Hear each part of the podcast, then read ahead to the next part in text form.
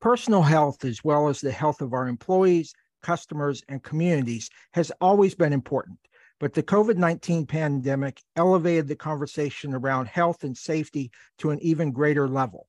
For most of us, trying to navigate through the multitude of health alerts, available data, and specific needs of ourselves, our families, our employees, and our customers can be quite daunting and overwhelming. In our new podcast series, Focus on Health, Ten at the Top is partnering with the Upstate Regional Health Office of the South Carolina Department of Health and Environmental Controls, also known as DHEC, in an attempt to help all of us overcome the feeling of being overwhelmed and to better understand the data, available resources, and key elements of public health in the upstate and all of South Carolina. My name is Dean Hybl, and I'm the executive director of Ten at the Top. During each podcast episode, I am joined by subject experts from SCDHEC as we dive into a variety of topics related to individual and community health. In today's podcast, we are joined by Tammy Lyons, DHEC Upstate STD Field Operations Manager, and Billy White, DHEC Upstate Lead APRN, to discuss reproductive and sexual health. Tammy and Billy, welcome to Focus on Health. Hi, thank you for having us. Thank you. Happy so, to be here. Well, I appreciate both of you taking the time. And before we get into this, the topic of reproductive and sexual health, I wondered if you could each share a little bit about your career journeys and path, and and what your role is uh, here at with DHEC in the Upstate. Tammy, why don't we start with you? Uh, yes, I am the field operations manager for the disease intervention specialist here in the upstate region. As a DIS or disease intervention specialist, we are in charge of making sure that clients who te- may test positive for gonorrhea, syphilis, or chlamydia to make sure that they have been treated properly. And if a client is positive for HIV, we link them to our social worker to get them into care. As stated, we deal with four main diseases gonorrhea, chlamydia, syphilis, and HIV. Um, we're also doing some interviewing for monkeypox, and we also are doing some some things with hepatitis as well. Um, I have a staff of 15 uh, DIS that are strategically placed throughout the region, um, most of them being in Greenville, Anderson, and Spartanburg counties. Um, this is my 18th year with being a DIS here at DHEC, and prior to that, I was a police officer for the Greenwood Police Department for 10 years. Wow, that's a very interesting uh, transition of uh, careers. I, am sure there's a story behind that, um, but we will save that for another day. Um, okay, Billy, how about how about uh, your background and your role with DHEC? So thank you. So again, I'm Billy White. I am the lead APRN for the upstate region of DHEC. Uh, APRN, just being a fancy acronym for a nurse practitioner, um, is an advanced practice registered nurse. I've done this role for as the lead for about the, the last six years. Um, my main job in this role is to supervise the nurse practitioner team and med tech team that we have uh, again, strategically placed as well throughout the 11 counties of the upstate, um, making sure that we are available to provide services um, to our uh, clients in those regions or in those uh, counties. Um, prior to this role, I, I, worked as a preventive health nurse, which is uh, a registered nurse who works at our clinics here within DHEC in an expanded role. I did that for about 10 years before I went back to school to become a nurse practitioner so uh, that I could uh, maybe have a little more education to provide a little more services in our clinics here because there was such a need for public health. Um, and in total, I've been with DHEC for this will be my 18th year.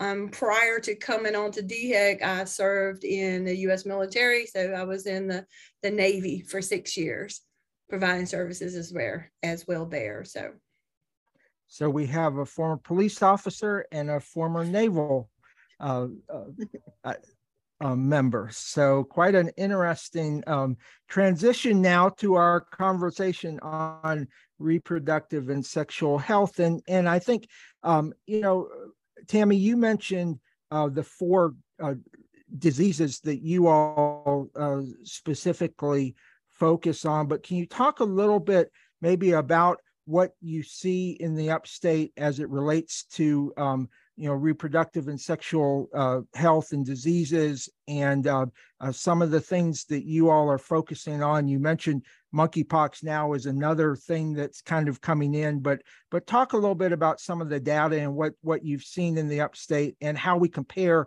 to other places uh, as it relates to to sexually transmitted diseases okay um, right now we are seeing a drastic increase in infectious syphilis um, not only in the upstate region, but all, all the regions across the state of South Carolina. Um, infectious syphilis is primary or secondary syphilis where the patient either has a lesion or a sore on a specific body part, or they may have a generalized body rash on the, the trunk of their body, or they may have it on the palms of their palms of their hands are the soles of their feet. So we are seeing a, a within the last five years, we've seen a 135% increase in infectious syphilis in our region. Now, just last year, we were seeing that there were a lot of pregnant women that were not receiving any type of prenatal care who were going to the hospital delivering without any prenatal care and they were positive for syphilis. So with that being said, with the maternal child transfer, we were seeing an increase in our syphilis case form reporting to CDC. So we came up with an initiative as to, and this was during in the height of the pandemic. So we had to come up with an initiative as to how we could reach the patients outside of the health department. So we that's where we spoke with our health director and we decided that we just needed to take our services to the community because the community just wasn't coming to us. And in order for us to get some type of hold on this infectious syphilis, we had to go to the community. So we started doing doing specific initiatives. Um, Billy, Stacy, Stacy Moore, and myself, we are doing detention center initiatives where we go out into the detention centers and we test inmates, and if they are positive, we treat them. And we've also partnered with VCOM, which is Edward Via College of Osteopathic Medicine, um, we have partnered with them to use their mobile unit. Um, they were using a mobile unit during the height of the pandemic to give out vaccinations and do testing. So we wanted to use this mobile unit to take our STD services out into the, into the community. Um, because without it, we just knew that our rates of syphilis and any other STD would, would increase. So with with Billy being our lead APRN and her scope of practice is is a little bit more than just your regular nurse. Um, we decided that it, this is just something that we needed, and it has been a huge help to the community to see our faces out there, and and to let people know that whatever your circumstances, whether you have transportation, whether you don't have transportation, whether you have money or not, we are in these specific areas and we're here to help. So by all means, please come and take part of our services. So Billy, um, I'll ask you uh, as, as a layperson who is certainly not uh, um, an expert on any of these things, talk a little bit, you know, if infectious syphilis has been, you know, such an increase, um, maybe why you think that has happened and exactly what uh, the syphilis does and what some of the, the potential ramifications are. And as Tammy mentioned, also uh, the potential of, of it uh, also being uh, infecting the children. Of course. So I think we have a few problems, of course, being in the South, right? So we're a very rural community. So for your first question, as far as why, what do we see that may be causing um, this increase eh, are a few things. So access to care is always a big part of it. Um, because we are so rural, there, you know, there are some of these smaller communities who do not have doctor's offices or places for them to go to actually for something as simple as testing if something happens. So I think that's one of the big issues that we have in the South that we're always trying to find ways uh, to maneuver around is just the access to care. I think that honestly, nationwide, that's a problem, but more so in the South, I feel. Um, as far as syphilis goes with infectious syphilis, um, the problems that we're seeing and what I think people don't fully understand is when you bring up something like syphilis, um, most people my age or even older, and we won't talk about how old I am, but they feel like the word syphilis was a word of the past. They thought that that was something that maybe we had eradicated and gotten rid of. And the truth of the matter is, we never eradicated it. We we we just got it to the point to where we weren't we weren't seeing it as much. Uh, maybe people becoming a little more aware then unfortunately years go by and what do we have? Well we start having an opioid epidemic and people are becoming more and more dependent upon drugs and then those opioids are leading to more street drugs. Um, and through the years we'll see those street drugs ch- change. Um, when we first started this and i'm sure tammy will confirm this with me as well but when we first started noticing an outbreak of syphilis was probably around 2005 um, at that time, the drug of choice was like crack cocaine. Um, and our patient populations were a little older, and that's when we started seeing a lot more cases of syphilis coming in. Um, fast forward to today, uh, the drug of choice has changed. Now it's more methamphetamines.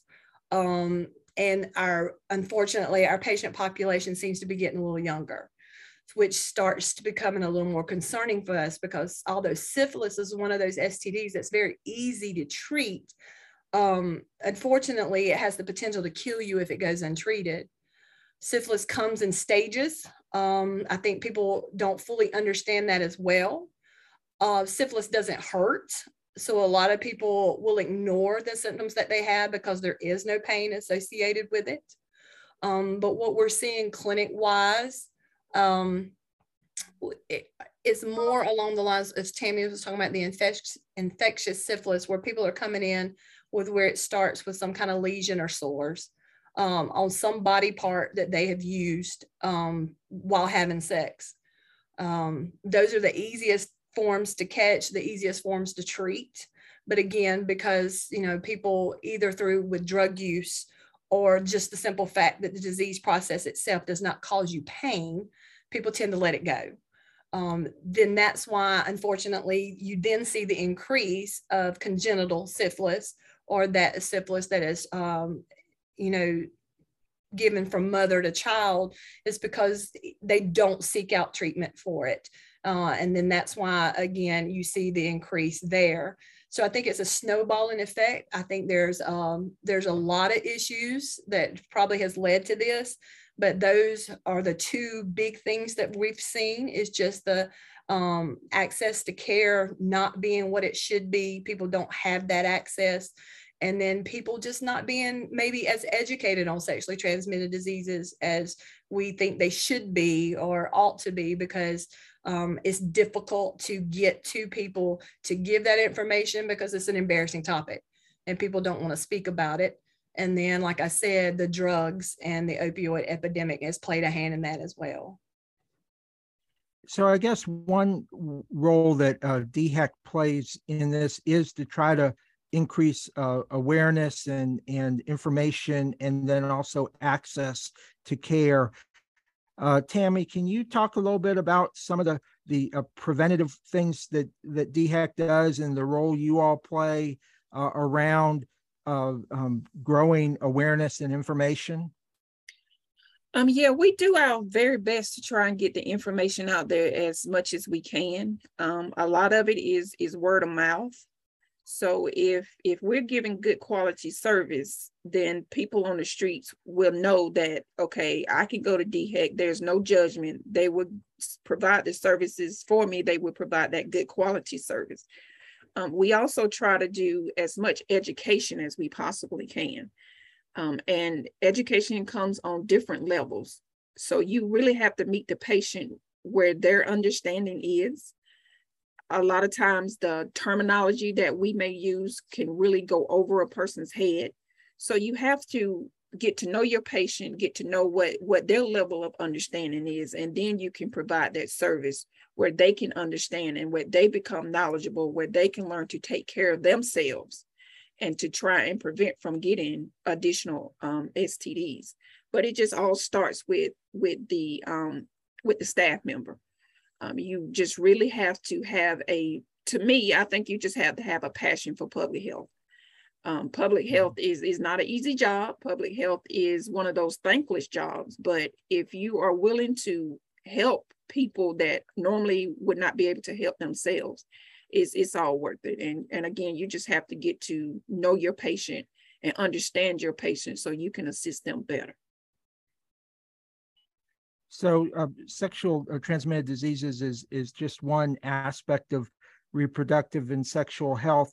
Uh, talk a little bit about family planning and some of the things you all have done, and obviously, we, not to get political uh, as it relates to some of the things that have been going on across our country, but what are some of the things that that DHEC does in supporting uh, people as it relate or uh, you know uh, mothers or potential mothers uh, especially, but but really both men and women as it relates to to family planning and, and awareness uh, of of uh, particular services or things to uh, help in that area. So with family planning, we're, we're very lucky in the state of South Carolina eh, with the with the agency in that we we have a family planning program that allows not only uh, my counterparts as nurse practitioners to come in and provide services for clients, but we also allow registered nurses to work in expanded roles who are also available to see those same clients and work under a strict set of uh, standing orders where they're able to provide um, low cost contraceptives to everybody as well. Um, so what we really do here is we we want to give access to affordable contraception um and you know although things we can't necessarily say things are free all the time but it, it's definitely at no cost to you if you can't afford to do that. Uh, we know a big part of reproductive health or reproductive sexual health is planning pregnancies when you want them. That's what's going to decrease the burden on having unwanted or unintended pregnancies that can lead to uh, bad outcomes for both the mother and the child and again, like you said, not to get too political, but that's going to be more and more important as time goes by when uh, options will be limited to, to women, especially. Um, so we want to make sure that we're still providing those services to our clients. So we do provide those services in most of our health departments on a daily basis where women um, and men could come in to get any kind of education and counseling on sexual health or reproductive health. But we also provide those um, affordable contraceptive methods, um, a low cost to the patients, things that maybe they would not be able to afford outside of the health department, like LARCs or long acting reversible contraceptives. Those are things like the IUDs or the um, the Nexplanons or implants that go into the arm. Those are found to be the, some of the most effective birth control methods on the market with the least uh, potential for side effects for most women. But sometimes the cost alone is so astronomical that they can't afford those in town. So we make sure that we have those available uh, and provide to them a, as needed. So uh, that's one of the ways we're working. You know, it, sexual health is not always about how to prevent STDs. It's also about how to plan your pregnancies when you want them. And that's both men and women. Uh, both need to be in charge of that and make those decisions. So that's one of the things that we do is making sure that we have those um, people can apply for uh, family planning Medicaid waivers to help them um, cover the cost of those things with us. That's also something that we help them do in house so they don't have to uh, figure it out on their own going on the computer and online since everything's online now. Uh, we actually help them try to figure out how to do that while they're here as well. And then if they do fall into a pay category they're put on a sliding scale fee based upon uh, their ability to pay. So we never want um, someone to feel as though they don't have access to a contraceptive method just because it's not affordable to them. We want the people to know, it's the women to know, especially that, hey, we're here and we have these things available to you. You just have to let us know so that we can provide them for you. And that's what my team does. The nurse practitioners provide those, um, those contraceptives, the long acting contraceptives for patients, and the nurses are there backing us up with uh, the other contraceptive methods that don't include some kind of procedure. So So we had uh, an episode of Focus on Health specifically around health uh, disparities and inequities and things. And you've mentioned, Billy, a little bit about that in the rural communities compared to more urban areas. But when it comes to uh, reproductive and sexual health, um, what are uh, some of the things uh, you know you're you're trying to do to um, uh, mitigate disparities in access, most especially I know there's you mentioned mobile clinics and things of that nature. What what are some of the things you all are doing to try to to uh, level the playing field and make sure everybody does have uh, awareness and access? So that you know sometimes that can be hard with specific state agencies, we don't have a very good um, advertising campaign, right? So we we really have to do things around here about thinking outside the box. So what can we do? Where can we meet people where they are? Um, how can we partner with outside groups um, who are also are having the same focus that we are, who have the same concerns that we do, who want to make sure that our clients are able to get the things that they need contraception wise uh, or just sexual education wise um, so some of the things we do is we we form partnerships with some of the local colleges uh, some of the intern or residency programs with the med schools who uh, will have their uh, students or their residents come in and help provide services as well. Tammy talked a little bit about the mobile clinics. Uh, we would hope that in the future we'd be able to expand that into offering uh, the family planning and contraceptive um, uh, services as well as the STD services on those mobile vans um, even in the detention centers, doing what we can to provide or to help those nurses and those uh, clinicians that work there to help their patients find ways to obtaining these things as well upon their release. So the big part for us is just thinking outside the box. And mainly for us, that means we're having to make sure that we get the message out, that we reach out to our partners, um, whoever it may be, local um, chapters of, of different groups and organizations. Um, to make sure that they get the information that they can put out to their patient that knows what's available as well um, doctor's offices taking our information since maybe the doctor's offices maybe don't take Medicaid or the patient is unable to pay the amount that it would cost there. But for them to have access to us or direct lines to us that they can set these things up for their patients within our clinics. So anything that we can do basically to think outside of these four walls to make sure that clients are covered. Yeah. And Tammy, uh, can you maybe share if there's an example of maybe some things that a, a business or an organization that wants to partner with you all and, and grow awareness for their uh, uh, um, staff or clients or customers that they can do to uh, uh work with with uh, DHEC?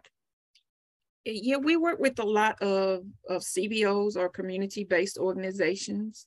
Um, we partner with them to do testing, um, sometimes treatment.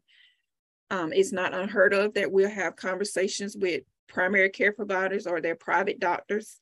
Um, if they have any questions or if they have just don't quite know what to do with that patient, especially when it comes to syphilis, because syphilis is what's called the great intimidator. And it can be very intimidating because if you don't see a lot of syphilis, you may not know what to do for that patient. So DHEC always has that open line of communication that, you know, if you have any questions or concerns, if you need to send the patient to us for treatment, you know, we're here for you. So we'll we will partner with different healthcare providers. We'll partner with the community-based organizations. We'll go to the detention centers um, to offer our services, to offer the educational piece, to offer um, any type of testing as well as treatment. So just to get ourselves out there and to get our faces in the community, to let them know that, you know, DHEC is, there's a lot going on up under the DHEC umbrella. So, and sometimes things can get a little lost in the shuffle. But, you know, as far as STD, HIV, and other services like that, you know, we're here to provide that service to the community. So, um, mm-hmm. a lot of people have concerns for whatever reason about coming to the health department but um, you know, just know that we we are here to offer our services, even if that does mean taking our services out into the community, we we definitely will do that. Um, Billy, myself, Billy, Stacy, and myself, we've gone into some places that that are less than appealing, but because our services were needed, um, that's just what we had to do. And, and safety is always first. That is always our top priority. And with the three of us, um, we know each other pretty well. So um, we're, we're, good on the safety standpoint. You know, you got a police officer and you got a um, someone that was in the armed forces. So, you know, we're good. Yeah, I'd feel pretty safe with with the two of you going in there. I think. Um, so for our listeners, uh, and we've had this uh, on all the the calls, but there is a email address focus, and that's p h o c u s at dhec.sc.gov. So if anyone has any specific questions or is looking for information or would like to partnership or or partner with uh, with Tammy or Billy and and uh, around uh, reproductive or sexual health uh, resources for for their organization or their business, uh, you can reach out through uh, this email. And uh, either one of you, is there any other resources that you would share with folks that they can um, can go to uh, if they're looking for more information about what's out there in terms of resources or, um, or services that you all provide? I would say the CDC is an excellent place to start. Um, there is a wealth of knowledge on the CDC website, um, cdc.gov, I, I, believe that's what it is. Um, that's it. Um, so if you want to just do some research on your own, again, that that the CDC website is an excellent resource of of all types of, of diseases from gonorrhea, chlamydia, syphilis, HIV, you name it, it's, it's on the CDC website. Perfect. And Billy, anything uh, there to add as we wrap up? Yeah, I, you know, just the, the DHEC website in general, the scdhec.gov website uh, has a plethora of knowledge about all of our regions, our counties, the services that we provide in those counties. Um, so if people are looking for services, especially, um, that's a good place for them to start because all the information is going to be there for um, every county in our region and statewide. Perfect. And there are links on uh, the 10 at the top uh, podcast channel and on uh, the information right up about this particular podcast if someone is looking for those specific resources. So Tammy and Billy, thank you so much for being with us and sharing a little bit about this topic that certainly uh, is one that that people kind of maybe roll their eyes a little bit about, but but uh, is definitely a, a, important component of making sure that that we maintain uh, and and create a safe environment and safe place for everyone here uh, in the upstate. Thank you. Thank you for giving us the opportunity to share our wisdom and our knowledge with you today. Absolutely. And I also want to thank you, our audience, for joining us for this edition of Focus on Health. If you enjoyed the podcast, be sure and like us on your podcast app and tell your friends. You can also check out the 10 at the Podcast channel for our other podcasts, including Upstate Gems, where I interview community and business leaders from across the region.